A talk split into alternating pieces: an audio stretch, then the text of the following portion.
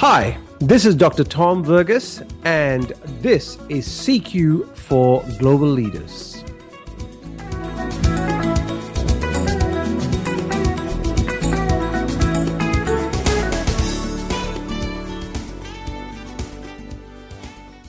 In the previous podcast, I talked about the four C's of collaboration. In this podcast, I want to build on that and talk about how do we, in fact, build some collaborative workplaces. So, for a start, let's discuss what are some of the barriers to collaboration. The first barrier is really around distance. I don't see you or hear you. So, in other words, what this means is the greater the distance between people, the greater the challenges in collaboration. Can you just imagine the challenges we will have in communication? Now, as you know, for those of you who work across distance, culture, and time, when you add those aspects, it's already difficult when we're working across cultures, difficult when we're working across time zones, and of course, working across distance. The thing is, like when people do not see each other, it makes it much more difficult to actually brainstorm, you know, have those conversations around the water cooler, catch up over a meal, and therefore the the the what we call the impromptu ideas become much more challenging. And really, you know, sometimes when you're out of sight, you're out of mind. So that's going to be the first barrier. It's really around distance. And as a leader, one of the things you want to be thinking about is how do I actually close the distance or narrow the distance? The second barrier to collaboration is around dominance. And here it's based on hierarchy. So when you bring a group of people together to collaborate, what you're wanting is people to throw their ideas in. And if there is a real or perceived difference of hierarchy in that particular group, then that may pose challenges to people actually throwing ideas in or, in fact, pushing each other. So you want to be also conscious of how do we create a level playing field in that collaborative team. The third barrier to collaboration is around dissonance. And dissonance is occurs when we tell people that we want everyone to collaborate, but at the same time, we give different orders or different tasks or different targets to different people in the team. In other words, we're giving them different agendas and sometimes conflicting agendas. So it's really important to ensure, as a leader, when you bring a team together, that everyone is clear and on the same agenda rather than trying to deal with them separately. And the fourth barrier to collaboration is discomfort, which is really when it, it's about I don't really know who's in the team and I don't understand what you do.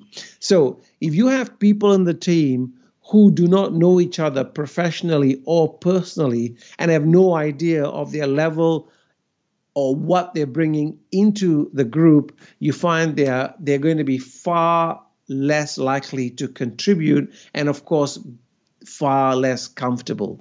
And again, as a leader, really important when you bring teams together on collaborative projects that you actually do some activities at the start to actually do some icebreakers, get people to know each other, and of course, build the level of trust. You need a high level of trust to make sure that the teams are collaborative. So, the four barriers that we talked about distance, dominance, dissonance, and discomfort. So, keeping all those in mind, then, what are some things that you can do to actually build a collaborative workplace, not just a team, but collaborative workplaces. So I think one of the things you can look at is actually building teams around individual strengths. So put people into groups where individuals can complement each other. So, again, this is a great aspect of diversity. How do we leverage on strengths? You know, and if you get a group of people where you are all playing to each other's strengths, you are going to get a very uh, effective and high performing team. How do you then, secondly, encourage the collaborative spirit, which is how do you actually encourage relationships between people in the team? As we discussed earlier, it's much easier to collaborate with people that you can relate to, that people you can empathize with. So, how do you actually look at developing relationships within the organization? The third aspect is how do you, in fact, encourage open mindedness? How do you ask teams around what are some of the issues and solutions that they may have to a particular problem? I mentioned in the earlier podcast yesterday, I was working with a leadership team, and we were, in fact, discussing a reasonably thorny issue. And among the group, we were trying to come up with some suggestions. And then I suggested, why don't you just ask a group of people? Why don't you bring some people together, put them in a focus group, and pose this question to them because you will get a different perspective, especially from further down the organization rather than sitting up here. So, you know, it's really around how do we encourage that? How do we get different ideas from different people in there? How do we, in fact, design open workstations, which is obviously very much the uh, you see that in all organizations now. The reason why open workstations came into play is that it encourages people to speak to each other. Like, I'm not really sure that works all the time. I mean, I've seen open workplaces where people, in fact, do not talk to each other but are so focused on their screens. So, again, what can you do to encourage conversations? You know? How do you provide teams with a sense of purpose? And I think this really boils down to how do you get people to see that there is value in what they do? How do we encourage and reward innovation? So, if you do have people or teams who come up with great ideas, if they come up with great creativity, how do we give people a sense that we really value that, we appreciate that, and how do we reward it so that we can get more of it? And finally, how do we deploy some collaboration tools? Because you get a lot of software now that have the capability to document, store, track, report information in one point. So how do you get use those tools so that everybody on the team can come together and utilize that. So those are some ideas on how to build collaborative workplaces. Again, as a reflection point for this podcast, perhaps pick two or three things that resonates for you and which you think could be useful in your teams and with the people that you work with?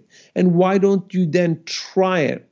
Keeping in mind, of course, if you're working across cultures, that certain cultures find it far easier to collaborate than others. And this goes back to the collectivist, individualistic dimensions of culture. So, how do you keep all that in mind and actually encourage that spirit of collaboration? Because that is going to bring better results from your teams.